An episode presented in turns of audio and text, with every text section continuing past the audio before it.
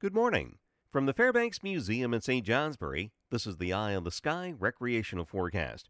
Some limited opportunities in terms of recreation. Fortunately, we do have some man made snow across the mountains, but valleys have either thin snow cover or no snow cover at all, and it will continue to be mild through the middle of the week. Today features mostly cloudy skies through the north and mountains, a few flurries and sprinkles in the valleys, and some snow showers over the higher terrain north. Periods of sun in southern valleys.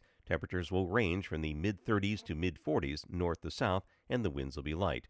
Tomorrow, Another period of mild rain moves in, although it'll be cold enough, there'll be some pockets of freezing rain east of the Green Mountains late morning and afternoon, changing to rain. The rain will become steadier and heavier through the afternoon, temperatures ranging widely, upper 30s and low 40s in the north, but upper 40s and low 50s in the south. If you are headed to the mountains today, summits will be generally in the clouds, tending to lift across southern sections. There'll be a few snow showers, tending to be across northern areas. Moderate westerly winds averaging 25 miles per hour, gusting over 50 on Mount Washington. Temperatures near 32 at 4,000 feet, 20s at 6,000 feet. At lower elevations, the winds will generally be light today and tonight, and then tomorrow, a light south wind developing from the Green Mountains west in the afternoon.